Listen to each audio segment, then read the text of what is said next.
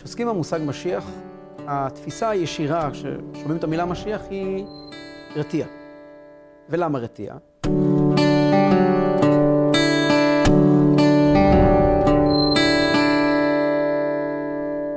אז קודם כל, כי משיח נתפס אצלנו כמשהו ששייך לתחום האגדה, לא רק אגדות חז"ל. זה משהו שמתקשר מאוד יפה עם מלכים ונסיכים ושלגיה ושבעת הגמדים וכסף שגדל על העצים. ומטבע הדברים, דבר כזה לאדם מבוגר, אדם באמצע החיים, זה נשמע משהו ששייך לתחום הילדים והחלומות. בנוסף לזה, אי אפשר להתכחש, המילה משיח מעוררת פחד. היא מעוררת פחד אצל חלק מהאנשים, כמובן, בגלל ההקשרים בין המשיח היהודי לבין האפוקליפסה, שבתרבויות אחרות לגמרי, שאין לזה שום קשר למשיח כמובן, אבל מעבר לזה, המשיח מעורר פחד כביכול מסיבות מוצדקות. היום בציבוריות הישראלית להגיד משיחיות, פירושו להגיד קנאות, אה, אדם לא לגמרי מאוזן, שהוא מאוד מאוד מסוכן לחברה. וזה כי אנחנו נכווינו בנושא הזה, לא מעט. אה, כל פעם שהנושא של משיחיות עולה לכותרות, אה, הוא מיד מזכיר לנו תקופות מאוד כואבות בהיסטוריה שלנו. מספיק שנזכיר את המונח משיח שקר, או אפילו נגיד את שמם של שני משיחי השקר הגדולים ביותר שקמו, ישו הנוצרי ושבתאי צבי, שרק ההזכרה של השם שלהם מעוררת חלחלה ב- בלב ובמוח של כל אדם רציני. ככה שהעיסוק במשיח הוא הרבה מאוד פעמים נדחק או לכיווני אגדה ומין חלומות כאלה, או בכלל למקומות מפחידים מאוד ונוח לנו יותר לא לעסוק בזה. בכל זאת, הרמב"ם רואה במשיח את אחד משלוש עשרה העמודים שעליהם עומדת האמונה היהודית, זה אחד משלוש עשרה העיקרים, אחד משלוש עשרה היסודות שמגדירים מהי יהדות בכלל. וזה כי משיח זה הרבה הרבה הרבה יותר, אפילו לא הרבה יותר, המילה הנכונה היא, היא משהו אחר לגמרי. משיח זה משהו אחר לגמרי מכפי שהוא נתפס. לפני שנבין מה זה באמת משיח ולמה זה נושא כל כך חשוב לעסוק בו ולדבר עליו, אנחנו חייבים להבין שהאמונה במשיח, הציפייה למשיח, ואף על פי שהתמהמה, עם כל זה אחכה לו, היא הלב הפועם של היהדות, מאז ומקדם. כל התנועות החיות ביהדות, מיום היותה לעם ועד היום, כל תנועה חיונית ביהדות היא בעצם משיחיות. הקבלה, הופעת הקבלה, התפתחות הקבלה, היא בוודאי תנועה שקשורה לגאולה ולציפייה, והנה עוד רגע זה קורה, ניקח לדוגמה את האריזל ובני דורו, מדברים על תקופה מיד אחרי גירוש ספרד. גירוש ספרד אירע ב-1942, רנ"ב, למנייננו. ומיד אחרי זה יהודים פליטים, פליטי חרב, מתחילים להתקבץ לארץ ישראל, משיחיות, מתחילים להתקבץ לארץ ישראל ולחוש שמשהו פה מחכה להם. הם מגיעים מכל העולם, אפילו מנסים לחדש את, הסנ... את ו... ואז צץ, ואז אה, צפת הופכת להיות המרכז הגדול שבו פועלים אנשי הקבלה הגדולים.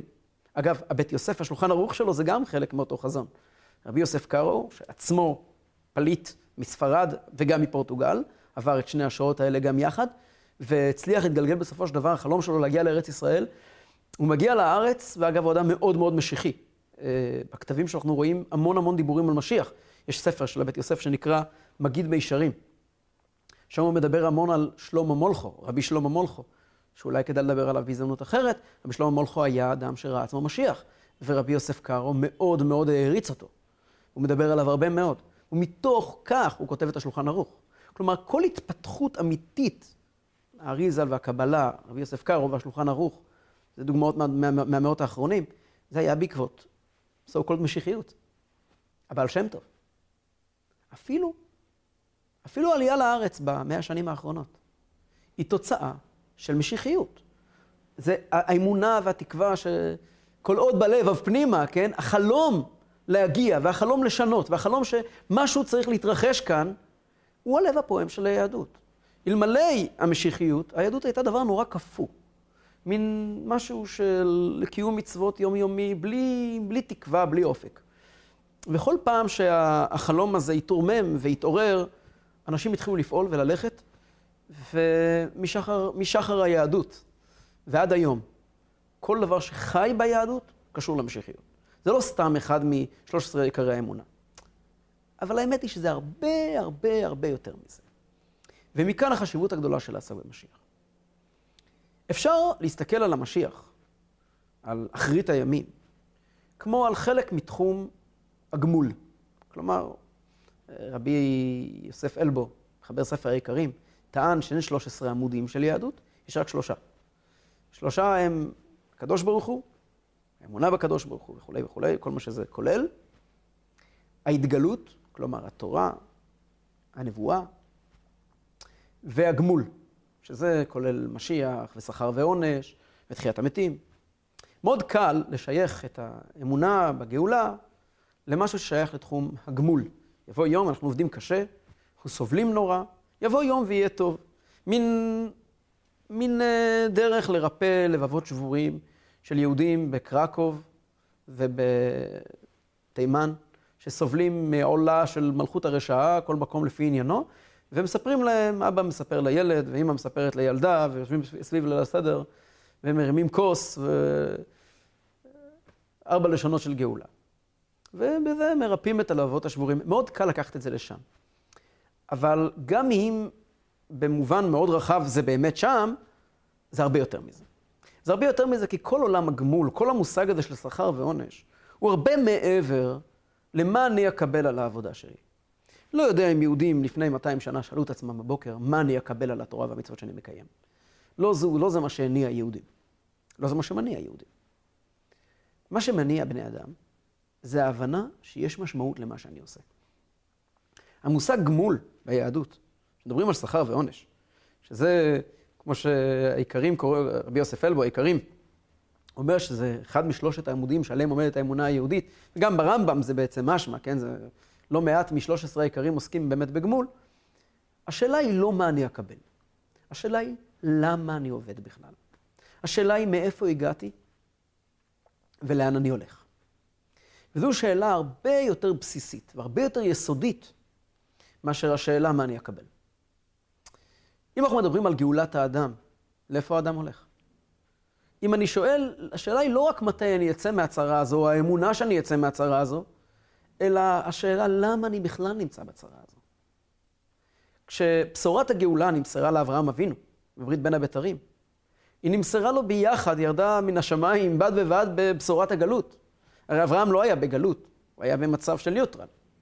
הוא מקבל את ההתגלות הגדולה של ברית בין הבתרים, שבה מובטח לו להגיע לארץ טובה ורחבה, שכמו שבעזרת השם נלמד ונבין, זה מהות הגאולה.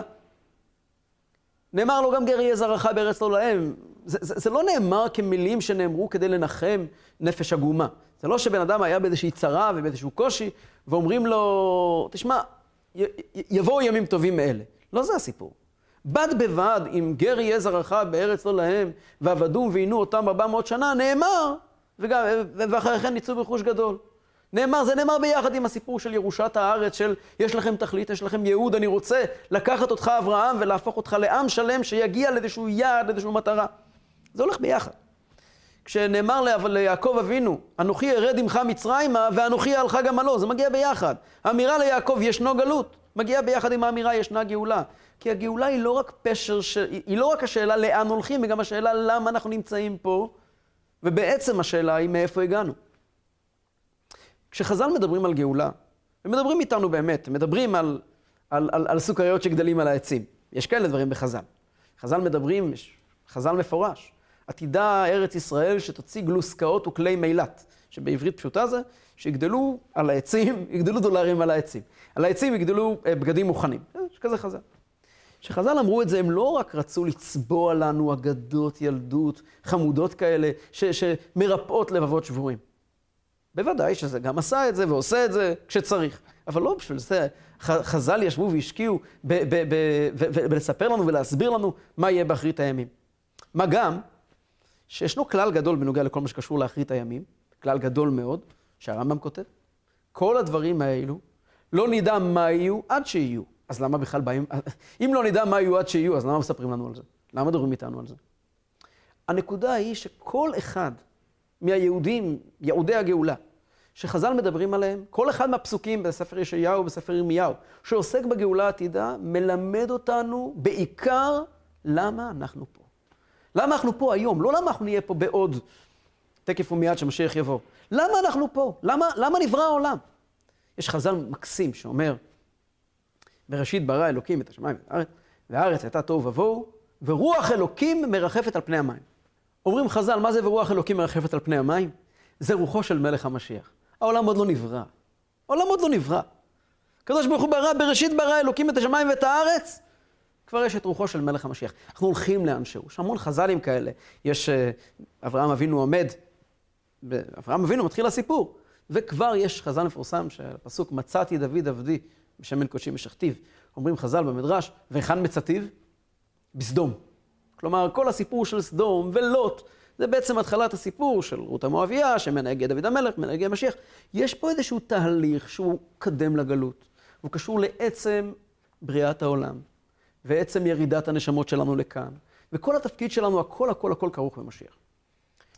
בשיעורי הגאולה שכעת אנחנו מתחילים בעזרת השם, אנחנו ננסה ללמוד בעיקר משמעות. משמעות בריאת העולם. משמעות החיים שלנו כאן. ולאיפה זה הולך? כי כשחז"ל דיברו איתנו, למשל, על הסעודה של שור הבר ועל לוויתן, ועל סוכת אורו של לוויתן, כל אחד מהפרטים האלה הוא עולם שלם שעוסק במשמעות החיים שלנו. וזה למעשה מה שאנחנו ננסה לעשות כאן במפגשים הבאים. זו בעצם נקודת ההבדל בין התנועות המשיחיות המסוכנות לתנועות המשיחיות הברוכות. מה, מה, דיברנו מקודם על, באמת, יש, יש, היו סכנות בהיסטוריה. ויש את מה שאנחנו נמצאים בתוכו. מה ההבדל? הציפייה לגאולה יכולה להגיע משני מקומות. היא יכולה להגיע מתוך מקום של מפלט. קשה לי, רע לי, ואני צריך פתרון. אם הפתרון לא נמצא באופק, אז אני אמציא אופק חדש. או אני אברח לתחום הפנטזיה, ושם נמצא אופק. והרבה מאוד פעמים, כשאדם הוא תובע נאחז בקש, תבטיח לו הבטחות. והוא יהיה מוכן ללכת ו... ו... בעקבות ההבטחות האלה, כי אין לו באמת הרבה ברירות אחרות. יש גאולות, יש ציפייה לגאולה שנובעת מתוך מה שדיברנו כעת, מתוך, הפשר, ש... מתוך, מתוך תנועת הפשר והמשמעות. מה הכוונה? אנחנו רואים תופעה נורא מעניינת בעם ישראל. יש לנו שני זרמים שהולכים במקביל. אחד הולך קדימה, מנקודה א' לנקודה ב', ויש זרם הפוך שהולך מנקודה מנקודה ב' לנקודה א'. מאז מתן תורה ועד היום, אנחנו נמצאים עסוקים מאוד בירידת הדורות. מה זה ירידת הדורות? יש כזה לשון בחז"ל, אה, קטנם של ראשונים, קוטנם של ראשונים, כלומר הזרת של הראשונים, ועדיפה ממותנם של אחרונים. או יש לשון אחרת, שאם ראשונים כמלאכים, אנו כבני אדם, ואם ראשונים כבני אדם, אנו כחמורים, ולא כחמורו של רבי פנחס בן יאיר. ישנה ירידת הדורות. לא צריכים להיות, uh, להתעלם מזה. הדור שלנו הוא דור מאוד מאוד מאוד מאוד מאוד נחות. Uh, אי אפשר להשוות אותו בשום תחום לדור הקודם. את הדור הקודם אי אפשר להשוות לדור שלפניו. וככה זה הולך ועולה למעלה ולמעלה. כשמדברים על אנשים לפני 200 שנה, הוגים שאנחנו מכירים ולומדים את הספרים שלהם, זה הרי אין, אין שום דבר שדומה לזה בדור, בדורות שאחרי זה, ואם אנחנו נלך אחורה, ככל שנלך אחורה ואחורה ביהדות, נגיע לזמן המשנה, וזמן הגמרא, וזמן המשנה, ולפני כן, זמן הנביאים.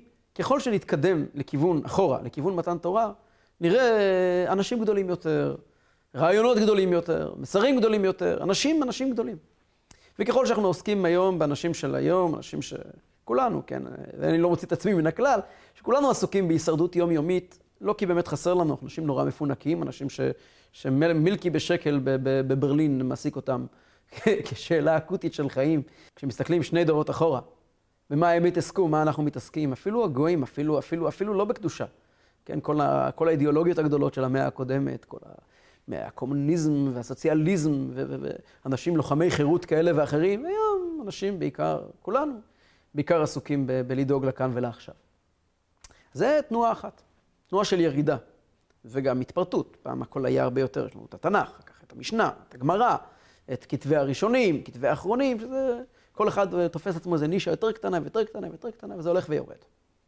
מצד שני אבל, ישנה תופעה מעניינת ביהדות, שכביכול יש מין סוג של נביאות חדשות. הן לא המשך של מקודם, אלא מן התחלה חדשה. אה, בעיניי זה תמיד משול למין הר כזה, שעל ההר למעלה בפסגת ההר יש ירידת שלגים, ומההר יורד, אה, יורדים נחלים של מים. כתוב התורה שהתורה נמשלה למים, מים יורדים ממקום גבוה למקום נמוך. אז גם התורה יורדת ממקום גבוה למקום נמוך. אז המובן הפשוט של חז"ל זה שהתורה הייתה תחת כיסא הכבוד, או לא תחת כיסא הכבוד, הרבה מעל כיסא הכבוד. חוכמה עילה בלשון הקבלה. והיא יורדת למטה עד לחיים שלנו הפשוטים, איך לאכול ואיך לשתות. אבל גם בעיניי זה כזה, ההר זה הר סיני, ולמעלה נמצא משה רבינו ואהרון הכהן, וככל שאני יורד עם ההר, עם המים של התורה, שמשה ואהרון נתנו לנו מפי הגבורה, משה קיבל תורה מסיני, ככל שאני יורד, אז יש לי את המים האלה ב-level יותר נמוך, עד שמגיעים לדור שלנו עם מים שאנחנו משתמשים בהם לכביסה. ול... לא, לא מים כטל ציון שיורד על הררי ציון, כטל חרמון שיורד על הררי ציון, מין מים קדושים כאלה כפי שהם נמצאים למעלה. אבל לאורך הירידה יש נביאות. פתאום, לא כחלק מהירידה מההר, יש פה פתאום באמצע, באמצע ההר יש מעיין. ממשיכים למטה, יש עוד מעיין. עוד למטה, יש עוד מעיין. כשמגיעים הכי למטה, יש מעיינות שמפקים. מהמעיינות, מה, מהמעיינות האלה יוצאים מים טהורים. שכמובן גם הם בעצם מגיעים מההר, כן? הרי כל המים נמצאים בסוף, כל המים בעולם בסוף מגיעים מגשם ש, שירד וחלחל, אבל אלו מים חדשים, מים טהורים, מים חיים. הקבלה וה, וה, והתנועות המשיחיות שקשורים איתה, שקשורות איתה, הן למעשה נביאות חדשות. אנחנו מדברים על רבי שמעון בר יוחאי למשל, רבי עקיבא ורבי שמעון בר יוחאי, שזה התופעה הכי בולטת הראשונה של קבלה. זה מיד אחרי החורבן. כשכביכול נסתמים שערי חוכמה, בינה ודעת, במובן רב, רחב מאוד. ואנחנו יודעים, באותו דור, דור אחרי זה, היו צריכים לכתוב את המשנה, כי אחרת היו שוכחים את התורה שבעל פה. ואז פתאום צצה לה קבוצת חכמים, שמגלה סודות התורה. הם לא, הם לא קמו מתוך מסורות, כמובן שהיו להם מסורות, אבל בעיקר זו התגלות מאליהו הנביא, מין התגלות שהייתה לרבי עקיבא בפרקי החלות, רבי עקיבא ורבי ישמעאל שעולים לשמיים וחוזרים עם תובנות חדשות והסתכלויות חדשות, ו- ו- ורבי שמעון בר יוחאי שומע את אליהו הנביא וספר הזוהר. בדורות אחרי זה, הנביאה הזאת היא אומנם קצת שקטה, ויש יש קבלה בגמרא ובמשנה, אבל אנחנו לא עוסקים כעת בקבלה. הפעם הבאה שזה צץ, זה בדורו של הרמב"ן והראב"ד, הראב"ד לפני הרמב"ן. פתאום רבי, יהודה החסיד, כל מיני סוגים של קבלות, שגם פתאום תוך כדי עוברים עוד שנים עוד שנים של גלות, ופתאום ההתעסקות של, היא לא רק בהלכה, אלא פתאום גם קצת בפשר, במשמעות, מה שאמרנו מקודם. הם התחילו לשאול ולגלות דברים חדשים על למה אנחנו פה.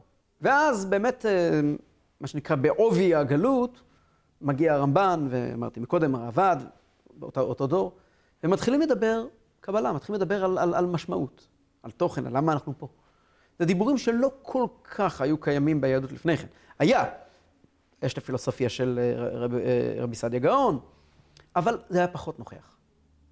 וככל שהגלות הופכת להיות יותר ויותר קשה, ואנחנו יורדים בהר ומאבדים כוח, פתאום מתחילים אה, לצוץ על, על, על, על גבי השולחן מין נביאות חדשות של משמעות, של תוכן של, של גאולה שמגיע, אנחנו יודעים, הרעב"ד לא קיבל את תורתו הרעב"ד היה אבי הקבלה.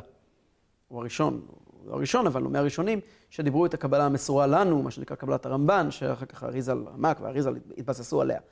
הם קיבלו את זה מאליהו הנביא. מין נביאות חדשות. ואז מתגלה ספר הזוהר, שעושה מהפכה גדולה מאוד. ואז, אחרי גירוש ספרד ובעקבות גירוש ספרד, מתגלה קבלת הרמק וקבלת הארי, ועד שמגיעים לבעל שם טוב. הבעל שם טוב היה נביאה חדשה לחלוטין. אה, והוא דיבר, כפי שאנחנו נבין, בעזרת השם, במפגשים הבאים שלנו, הוא דיבר על גאולה כמו על השולחן, הוא פשוט לקח את כל היהדות ונתן פשר להכל, וזאת הגאולה. אחד מהתלמידים של הבעל שם טוב היה רבי פנחס מקוריץ. אה, יש קטע שראיתי שהוא כותב, הוא אמר, נכתב לאחרונה, אבל זה מסורת ממנו מדורות, שהוא אמר משפט נורא מעניין. הוא קצת נותן הבנה במה שהתחלנו לדבר כעת. הוא מספר, יש, אה, אחד מגדולי ישראל הבולטים בימי הביניים, בתחילת ימי הביניים, היה אבן עזרא, רבי אברהם אבן עזרא. הוא היה פילוסוף ענק, ומשורר עוד יותר גדול, בלשן גדול מאוד. כתב המון, כתב המון המון המון. אבן עזרא כתב המון. אגב, יש המון ספרים שלו שיש להם כל מיני מהדורות, כי זה היה לפני הדפוס, והוא היה נווד. הוא היה רוצה לתת אה, מתנה למארחים שלו, למי שדאג לו, אז הוא היה כותב ספר בשבילו. לפעמים הוא כתב את אותו ספר עוד הפעם למארח אחר. אז יש אה, כל מיני גרסאות, כאילו, הוא התקדם תובנות חדשות על קומה על גבי קומה. אבן עזרא היה אדם, איש אשכולות, באמת איש אשכולות. הוא נחשב מאחד משלושת, שלושה אה, מטיבי לכת, כמו שזה נקרא, שלושת הפרשנים העיקריים על התורה, שזה רש"י, אבן עזרא ורמב"ן. ואבן עזרא כתב ביקורת מאוד מאוד צולבת לפייטנות של רבי אלעזר הקליר. מי היה רבי אלעזר הקליר? רבי אלעזר הקליר, יש מחלוקת אה, בראשונים, אפילו גם באחרונים, מי הוא היה? התוספות מציעים שהוא היה רבי אלעזר בן רבי שמעון, בן רבי שמעון בר יוחאי. אחרים, גם מהראשונים, כותבים שהוא היה טיפה יותר מאוחר, אבל כך או כך הוא היה בוודאות אה, אה, יהודי מתקופת או התנאים או האמוראים בארץ ישראל. והוא כתב פיוטים מאוד מאוד מאוד מאוד חשובים, שהמחזור האשכנזי בנוי עליהם, מרכז המחזור, האושנות של האשכנזים וה... וה... מה שאומרים ב... בראש שנה עם כיפור, היוצרות והכרובות, כל מיני. הוא כתב הרבה הרבה הרבה פיוטים. ואת הפיוטים שלו אה, מאוד מאוד העריכו אותם, המקובלים. אריזל, כידוע, היה מתפלל כל החיים, כל השנה בבית כנסת ספרדי, ובראש שנה עם כיפור היה הולך בכנסת אשכנזי כדי לא לפספס את, ה, את היוצרות של הקלירי. בכל אופן, הקלירי כתב פיוטים מאוד חשובים, ויש המון ספרים שנכתבו בעקבות הקרובות האלה. הקרובות, הפיוטים האלה. אבן עזרא כתב בהקדמה שלו לקהלת אה, ביקורת ממש קשה נגד הקלירי. והוא טוען נגדו טענות מאוד חריפות, הוא טוען, הפיוטים שלו לא מובנים, והעברית שלו היא לא עברית, ועלולים להגיע מזה לכפירה, ממש כותב דברים חריפים. ובעקבות כך באמת, בספרד לא אומרים, לא אמרו קלירי, ועד היום באמת המחזורים הספרדים, אין בהם פיוטים של הקלירי, זה בעקבות דבריו של אבן עזרא. אה, דורות אחרי זה, הגיעו המקובלים והתחילו לדבר על זה.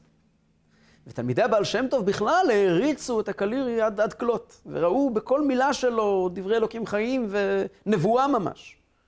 אז הפנחס ביקורת שאל, אני לא מבין, איך יכול להיות שאבן עזרא, שהיה מגדולי הראשונים, שאם ראשונים כמלאכים, אנו כבני אדם, שלל את הקלירי, ואנחנו כל כך דבוקים בו. אומר רבי פנחס מקוריץ, רעיון שהוא הוא, הוא, הוא רעיון אולי תשובה לשאלה הזאת, אבל הוא, הוא הרבה מעבר לתשובה לשאלה הזאת. הוא תשובה כללית על המון המון דברים שקשורים לתחום הגאולה שאנחנו נעסוק בהם. אומר רבי פנחס מקוריץ ככה, משל למה הדבר דומה? אדם היה בעיר, ויצא בדרך בלילה לעיר אחרת. והוא יוצא מהעיר הראשונה, מהעיר הראשונה בוקע אור. אור של העיר, אור בלילה. והוא הולך בדרך, הוא חוצה איזה חורשה, הולך ביער, הולך במדבר, לא משנה. ככל שהוא הולך, אז מחשיך לו. והוא פחות רואה, ופחות רואה, ופחות רואה, ופחות רואה, עד שהוא מגיע לחושך מוחלט. ואז הוא מתחיל לראות התנוצצות, את התחלת האורות של העיר החדשה. וכשהוא מתקרב ומתקרב ומתקרב לעיר החדשה, אז, אז יש לו יותר ויותר אור. אומר רב פנחס מקוריץ, אם אנחנו מסתכלים על היהדות כמשהו שנמשך מאז מתן תורה קדימה, בית המקדש זה בטח היה center ענק של אור, של האור של, של הקדוש ברוך הוא, של גילוי שכינה, של כל מה שהיה בית המקדש. וכשאנחנו הולכים משם קדימה, במרוצת הדורות, האבן עזרא נמצא הרבה לפנינו, והוא הרבה יותר קרוב ואותנטי מאשר אנחנו, שום ספק. אבל את האור של בית המקדש כבר לא היה לו, הוא היה אלף שנים אחרי חורבן בית המקדש. את האור הגדול, את הדרך שבה הקלירי כתב את פירושיו עוד באור של בית המקדש, את זה הוא לא יכול היה לראות.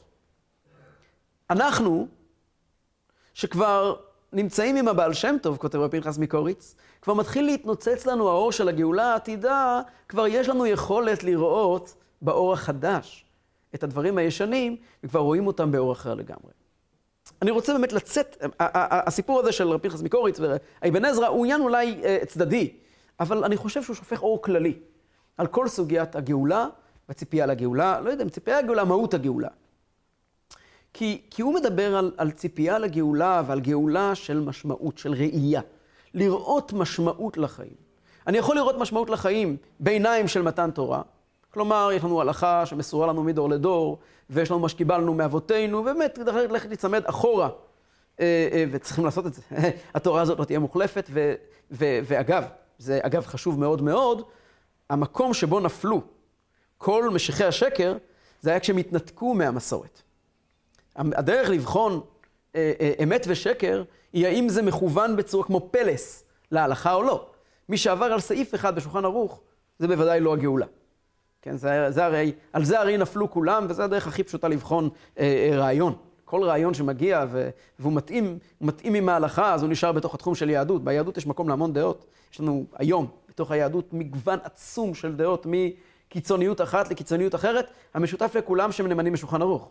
ברגע שישנו מעבר על סעיף אחד בשולחן ערוך, זה כבר לא יהדות. זה ברור שאנחנו צריכים ללכת במסלול של מתן תורה, ולא סטים, לא סטים מזה ימינה או שמאלה. אבל הגאולה, האור החדש הזה, הנביאה החדשה הזאת, זה באמת מין פשר ותוכן בכל מה שעברנו עד כאן. מעניין, רש"י כותב, והנה נקודה אחת של גאולה ומשיח, שאיתה נסיים את המפגש הזה. על הפסוק שיר השירים אשר לשלמה ישקני מנשיקות פיו. אומר רש"י, מה זה ישקני מנשיקות פיו? אומר רש"י שבמתן תורה קיבלנו נשיקה מהקדוש ברוך הוא. אבל עוד הוא עתיד להתגלות עלינו ו- ו- ולתת לנו נשיקה כפולה בגאולה העתידה. אומר רש"י, מה הכוונה? So, הוא יגלה לנו את סוד טעמיה ומסתר צפונותיה. כלומר, מתן תורה זה נשיקה אחת, הוא נתן לנו בידיים את התורה. נתן לנו בידיים מתנה, מתנה סגורה את התורה ותלכו לפיה. כשמשיח יבוא, אז התורה פתאום ייתן לנו את הנשיקה הכפולה, כלומר פתאום תיפתח, תיפתח המתנה ונראה את המשמעות הפנימית שלה, נראה בעצם מהי התורה, נראה בעצם מה יש לנו בידיים. תתגלה סוד טעמיה ומסתר צפונותיה.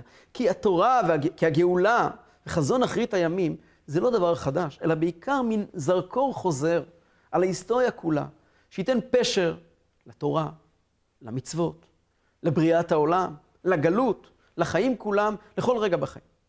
ולכן, כשאנחנו נלמד גאולה, נבין מה אנחנו עושים, מאיפה הגענו ולאן אנחנו הולכים.